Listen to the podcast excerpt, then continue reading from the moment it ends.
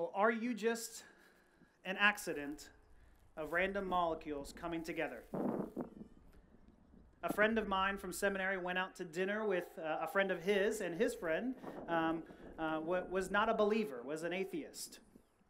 Um, he, he was a devout atheist, but, but he always respected my friend, um, and, and they always stayed to be good friends. They had a good relationship, and one day they were out uh, at dinner talking about God and the universe and how everything was made, and, and they were going back and forth uh, about the, you know, what he would say would be the absurdity of creation. Uh, and as his friend says, you know, how ridiculous it is that you Christians believe that God just made everything um, in six days. And, and so finally, my friend Jay um, said to his buddy, You know, I'm not going to win you over with any argument or, or any apologetic, um, but, but I'll just say this. When you look at your daughter as you tuck her into bed at night, do you say that she's an accident and that, that one day she'll just vanish? and all of her life and life in general is just meaningless? Or do you look at her with, with all of her curls and, and all of her giggles and the life that she has that is just unique? I'm going to go ahead and lay this down. it's going to fall over, anyways. And that God intends for her to live on forever. So, which one makes more sense when you look at her laying in her bed at night? Is, is she an accident or is she a work of art? Today, we get to continue in our series, In the Beginning.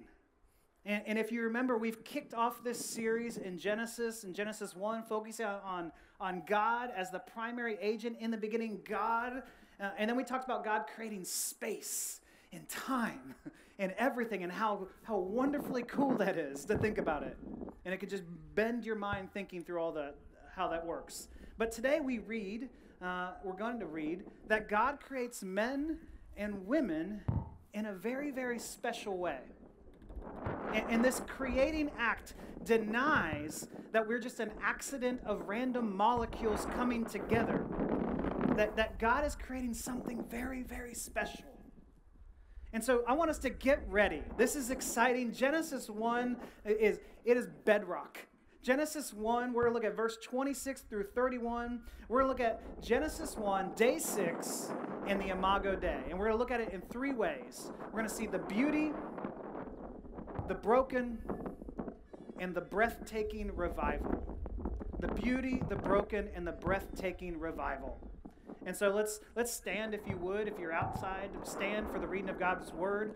Uh, Andrea is going to read it for us in Spanish, and so she'll pause between some verses so we know where we're following along with her as well.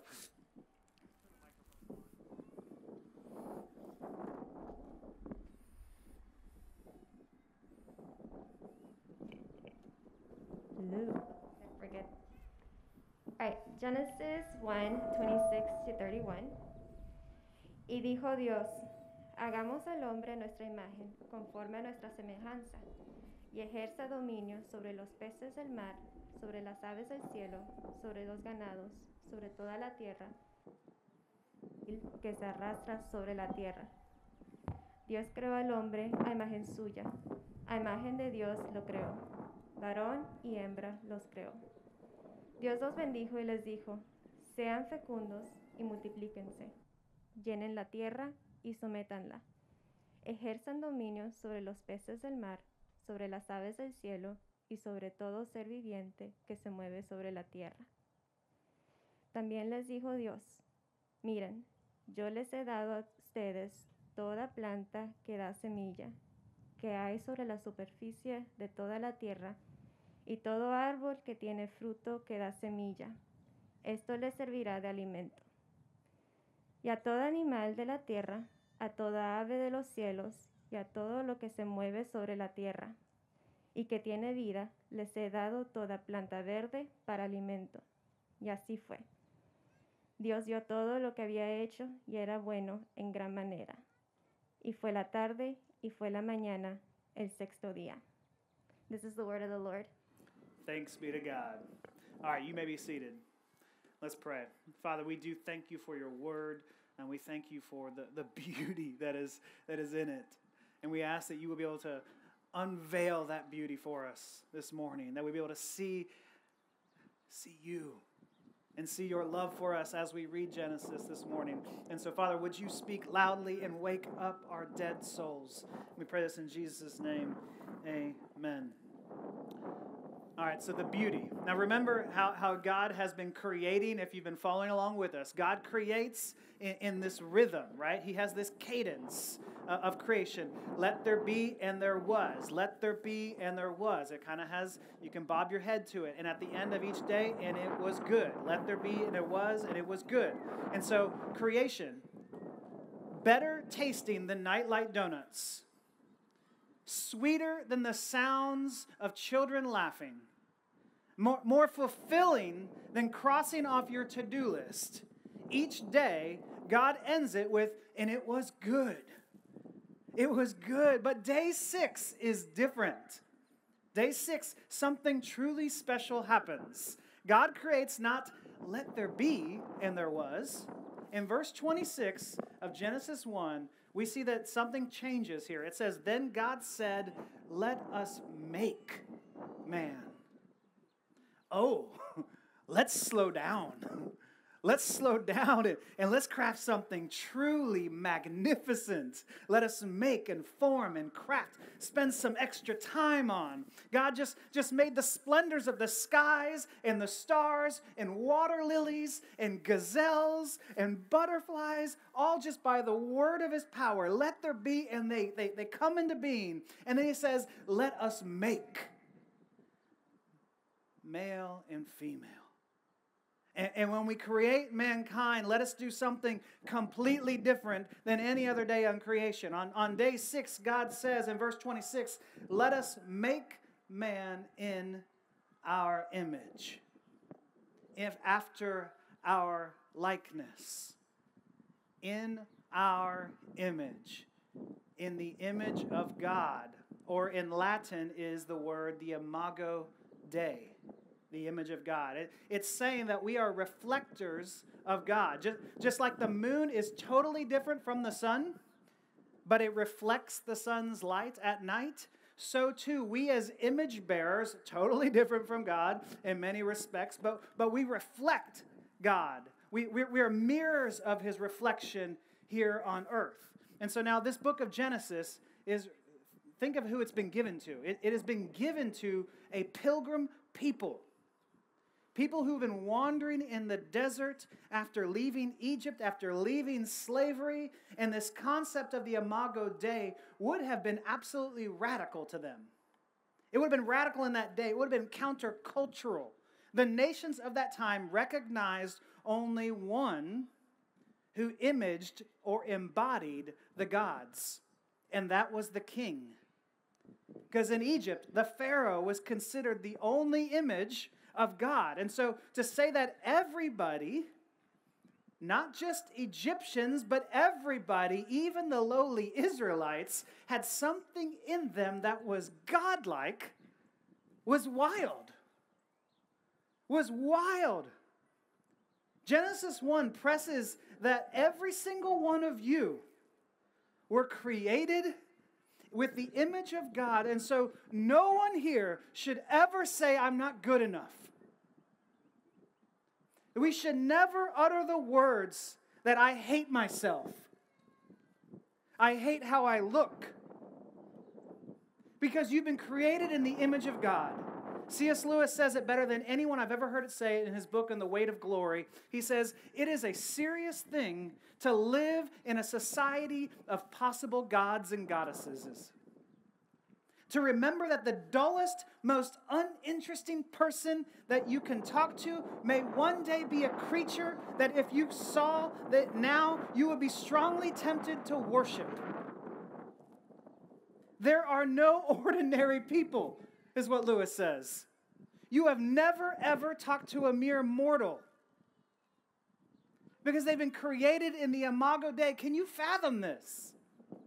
Like when we talk to one another, when, when we're joking with one another, we are, we are joking with the closest and clearest picture of God on earth. I mean, is that how we see each other? Is that how we view others? Do, do you see others as an immortal image bearer? Like that's what day six is telling us. Or even, even ourselves. Do you see yourself as a reflection of the Almighty? Some of us struggle with how we view others, others of us struggle with how we view ourselves. And so the Imago Dei, God's image is in you too. Did you ever wonder where we get this idea of, of civil rights from? You ever heard that phrase, civil rights or human rights? It, its base should, if it doesn't, should come from Genesis 126. That, that, that by our, our very nature, there are these natural laws that not, not, not, not laws that we come up with and say this should be true, but, but by our very nature, simply by being human beings, you and I have rights and protections and freedoms. And it's as Thomas Jefferson wrote We hold these truths to be self evident that all men, and we would add in emphasis, and women, no matter race or ethnicity. So, all men and women, no matter race or ethnicity, are created equal, that they are endowed by their Creator with certain unalienable rights, that among these are life, liberty, and the pursuit of happiness. It's a beautiful ideal. But this verse, Genesis 126, isn't just the ideal. This is truth. This is bedrock.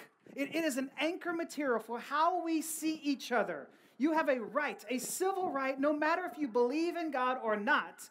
Uh, he creates you worthy, unique, and special. And then it says in verse 27 He creates them male and female.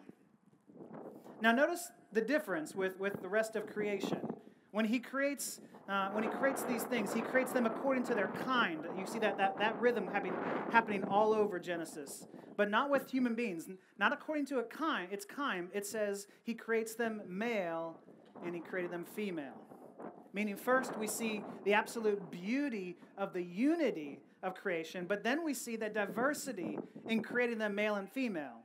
And so God is not eliminating distinctions biologically. There are differences but differences that don't strike against the equality. This is absolutely gorgeous. I want us to think of this ideal that, and this truth that is laid down here in Genesis 1. Peasants and provosts have equal value. Pawns and princes, prisoners and the powerful, children and CEOs caretakers in, in, corporate America, the help and the helpless, young and old and Presbyterian and Baptist and Jew and Gentile and black and Hispanic and Asian and white and Native American and immigrant, anyone ever in all of creation, you are created in the Imago Dei. You cannot take that away. And then he tells them, men and women, to go in verse 28 and be fruitful and multiply and fill the earth and subdue it and have dominion over the fish and over the sea and over the birds of the heavens and over every living thing that moves on the earth. And as we said before, this is all happening before the fall. Think about that. So, by happening before sin enters the world, we get a picture into the way how God wants the world to work, how He wants humans to operate for eternity. He tells them to be fruitful and to multiply, have babies, fill the earth, then subdue it, and then have dominion over it. This is what is commonly referred to as the cultural mandate. What's that? Well, it's this cultural mandate is it really it's the first great commission. It was to see the hidden potential in the world and then tap into it. It, it, the population was to increase and then fill the earth to discover its possibilities. And so fill your heart with wonder about this world.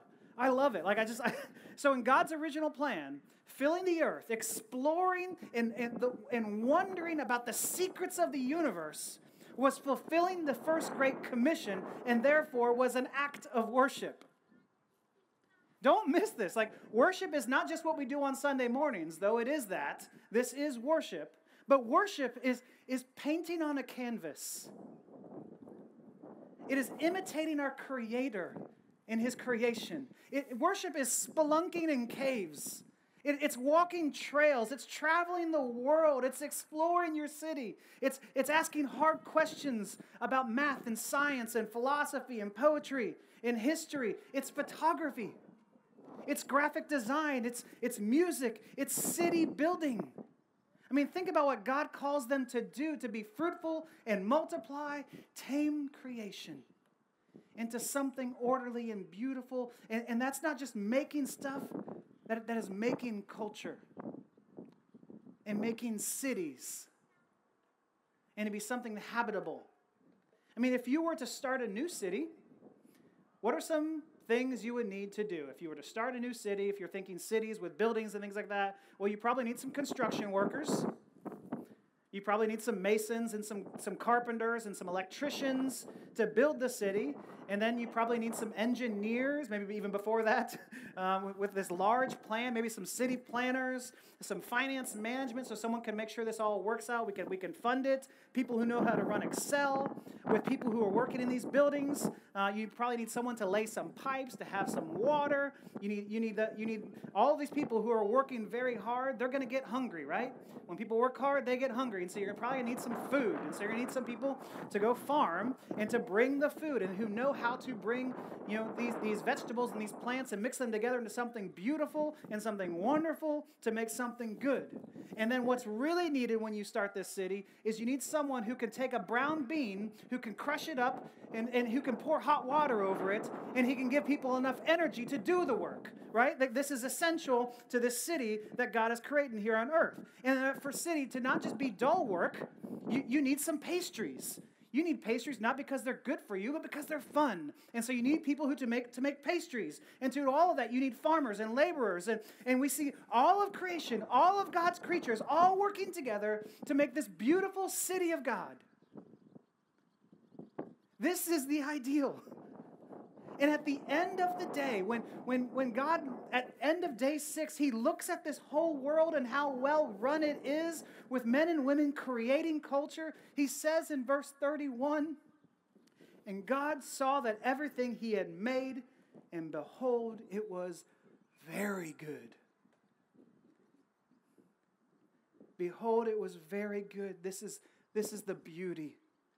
This is good and right and true the way the world is meant to be, and so much so that God emphasizes this that it was very good. Every single other day, at the end of the day, it was good. And on day six, God goes off script, off the beat, and says it was very good. It was the best. But as you and I know, the beauty gets broken. It, it's almost impossible to read Genesis 1 and, and see this picture of this, this almost utopia and compare the first few chapters of Genesis and compare with our own experience and say, these things don't feel like they match up. This is the ultimate how it started versus how it's going meme. God created everyone and everything in beauty, imprinted with the dignity and royalty. And yet, after the fall, after sin enters the world, what we get are human beings ranking other human beings on their worthiness. Some are elite, some are inferior. I mean, one of the best and, and I would say the worst uh, examples of this is in the infamous Dred Scott versus Sandford court decision. If you don't know this from history, this, this was a landmark decision of the United States Supreme Court, which the court held that, that the United States Constitution was not meant to include American citizenship for black people, regardless of whether they were enslaved or free. And so we all knew this is actually what America believed at the time, but then to put it into writing like this was just horrifying. I mean, it's, it's one of our most shameful moments as a nation. And, and it's not as if others were, were, weren't telling them so at the time either. Supreme Court Justice John McLean wrote in his dissenting opinion after the, the, the, Supreme Court case decision came down. He said, I'm dissenting from this, I disagree with this. And he wrote, A slave is not mere chattel, an object. They're not property, but they bear the imprint of their creator. What this justice was arguing was that this is a violation of the Imago Dei. Human beings are not objects to be bought and sold. Eric Mason, in his book Woke Church, writes Most African Americans have had at least two life altering experiences that are burned into their memory. The moment they realized they were black, and the moment they realized that that was a problem.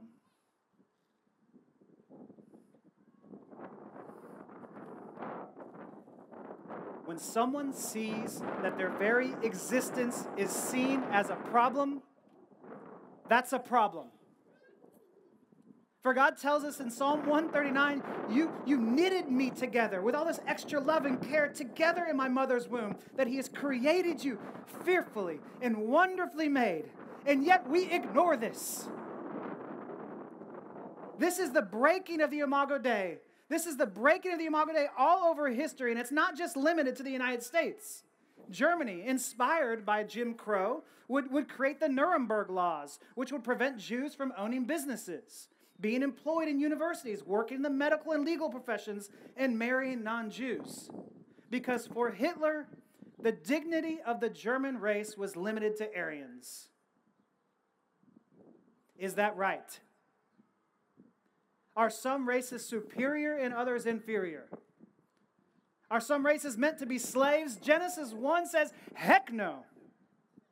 That's why Moses could say, Let my people go, because this was tearing at, at, the fabric of the laws of the universe. It was a violation of the Imago Dei and the created order.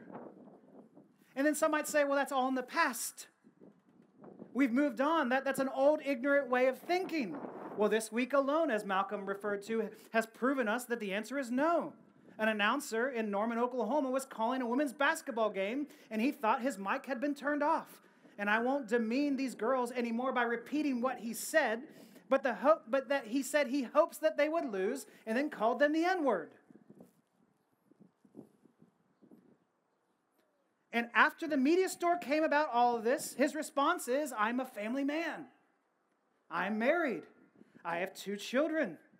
And at one time was a youth pastor and continued to be a member of a Baptist church. And then goes on to cite that he has type 1 diabetes and his blood sugar was spiking.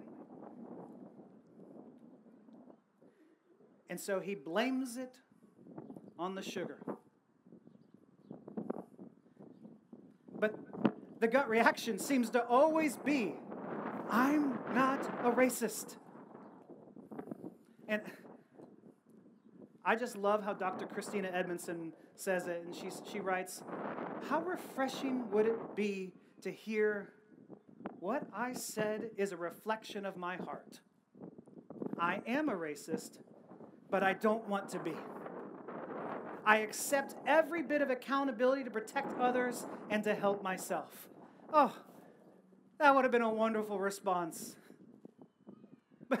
Goodness, that would have been helpful for us to actually look and, and, and search our own hearts. But that's not just that's not just one-off story. As we heard, that in Atlanta, uh, in Georgia, there was a boy named Aaron, sorry, Robert Aaron Long, and he went up and he shot three different massage parlors, killing eight image bearers, six of whom were Asian American, and you heard their names before. In the last year alone, hate acts against Asian Americans has risen 150%. And for our Asian brothers and sisters, I want to say I'm sorry. Sorry we're not speaking up more. Cathy Park Hong laments because we're invisible, the racism against us has also been invisible until this past year. And this is why it's important that people are speaking up. And so, y'all, do you hear the cries of, of our brothers and sisters who are hurting? Not only are things getting more and more violent out there, our brothers and sisters are saying we're invisible. I mean, what's a worse way that we can dishonor the doctrine of the Imago Dei than to tell someone, anyone, you don't matter? You're invisible. You're nothing. And when we get called out for acting in dehumanizing ways, our response is, That's not true. I'm not a racist. I'm good. Y'all, we are broken mirrors cutting others and brandishing our jagged edges, but claiming them to be smooth. If we don't stop, we're going to keep cutting and keep dehumanizing and never stop to ask, How am I contributing to this? At some point, we got to look inward. At some point, we have to look at all this evil and all this tearing at the fabric of the Imago Dei and ask the question how could anyone do this? How could I ever get to that point? How did I get to that point? Of hating a human being so much that I want them, their life to be snuffed out. It all comes down to Genesis 1. When we quit seeing people created in the image of God, this is a natural product of that. If someone is not human, then it's not dehumanizing when we treat them this way. And we do this all the time. You ever heard someone say, those people are animals? Or he's a monster. We've just taken away their humanity. And we, have taken away any shred of decency in them. And Brene Brown says violence starts with dehumanization, and dehumanization starts with language. And so the way we speak about someone gives us a way to frame how we treat them. And when we de- dehumanize women to be just objects, or, or Asians, or sex workers, or those of a different class, or immigrants, or anyone we just don't like, Whenever we do this with our language, we now are opening the floodgates to violence and to abuse. If we treat anyone less than royalty, as kings and queens, we, we now mar the way that God's created them to be. But praise the Lord, that's not the end of the story. Praise the Lord. I mean, as dark as things are, as bad as we've taken uh, the beauty of the Imago Dei and broken it into a millions of pieces, I want us to see now this breathtaking revival. When, when Calvin was asked, given the atrocities and the evil that we see, has the Imago Dei been totally erased from humanity? Has the, have the, the abusers lost their imago Dei?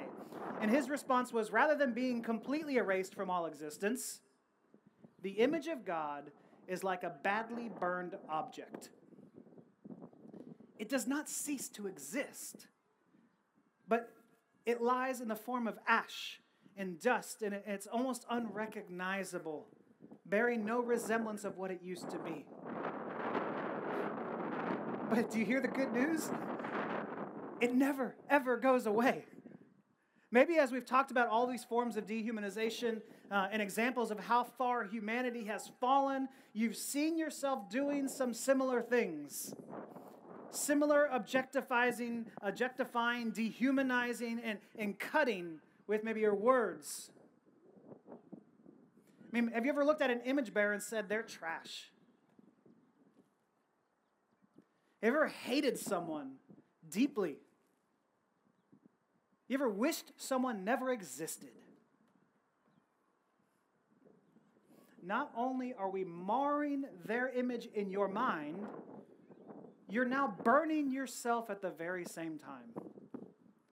God created us to be image bearers and culture makers, and when we treat anyone else as less than kings and queens, we become image takers and culture killers, and our own image of God gets ashed over, burned, marred.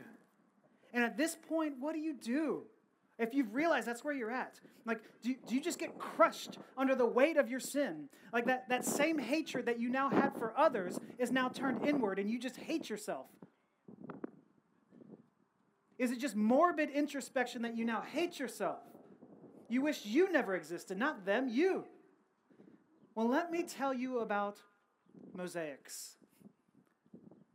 A mosaic, it's a, it's a form of art where, where damaged and shattered pieces of glass or stone or whatever material is put together to form something more beautiful than it could have if the cracks and the breaks never existed. And so, one of the reasons that we we, we call ourselves Mosaic here uh, is for this very reason. Because we, yes, we're bringing together multiple cultures and multiple stories and multiple hi- histories, but we're also bringing a ton of broken people together. And sometimes that, that brokenness may feel like you're just shattered. It may feel like you're irredeemable. But there is beauty that comes through brokenness. Because God's grace shines brightly through us when we are put together. And our church aims to be a work of art that is both honest about its brokenness, but just as honest about God's grace. Amen? It, it, it is a breathtaking grace when we see that He brings together such broken people and brings them together and offers them real, real grace. Undeserved, unmerited grace. Isaiah 61 says it so beautifully that the Spirit of the sovereign Lord is on me because the Lord has anointed me to pro- proclaim good news to the poor. He has sent me to bind up the brokenhearted. And then he goes on to say, to bestow on them a crown of beauty instead of ashes, the oil of joy instead of mourning, and a garment of praise instead of despair. Oh, the beauty of that verse. That is such a beautiful verse that God would bring beauty from ashes. Or as we'll sing later, that He will turn graves into gardens. I mean, how does He do it?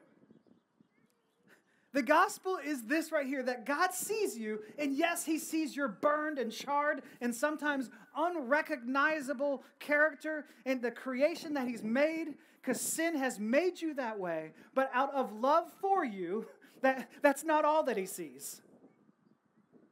Out of great love for you, Jesus became like you, and He took on His flesh, on our flesh, and so He became like us in every single way except for sin and he willingly sacrificed his life by letting the crowds throw stones at him, by letting them whip him as they mocked him, as they dehumanized him, as they tortured him, because they thought that he wasn't worthy to be alive. And in that very act, he was the most worthy the most deserving, the true Imago Dei. I mean, on the cross, we see the most inhuman moment in history. We see humanity broken, the wrath of God poured out on the Son instead of on humankind. I mean, it's a profoundly and uh, inhuman event. And this is the means through which Christ saves us. And then he comes back from the grave and he brings legions of us with him. Jesus' resurrection becomes your resurrection. When he came back to life, he brings us back to life with him and he washes away that charred soul and revives the image that was there all along. Hallelujah, hallelujah, hallelujah.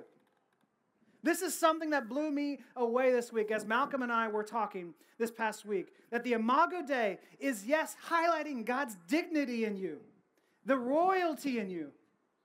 But one area that I think we fail to highlight when talking about the Imago Dei is the implications of the access that the Imago Dei provides us and the intimacy that the Imago Dei gives us that is bound up in it.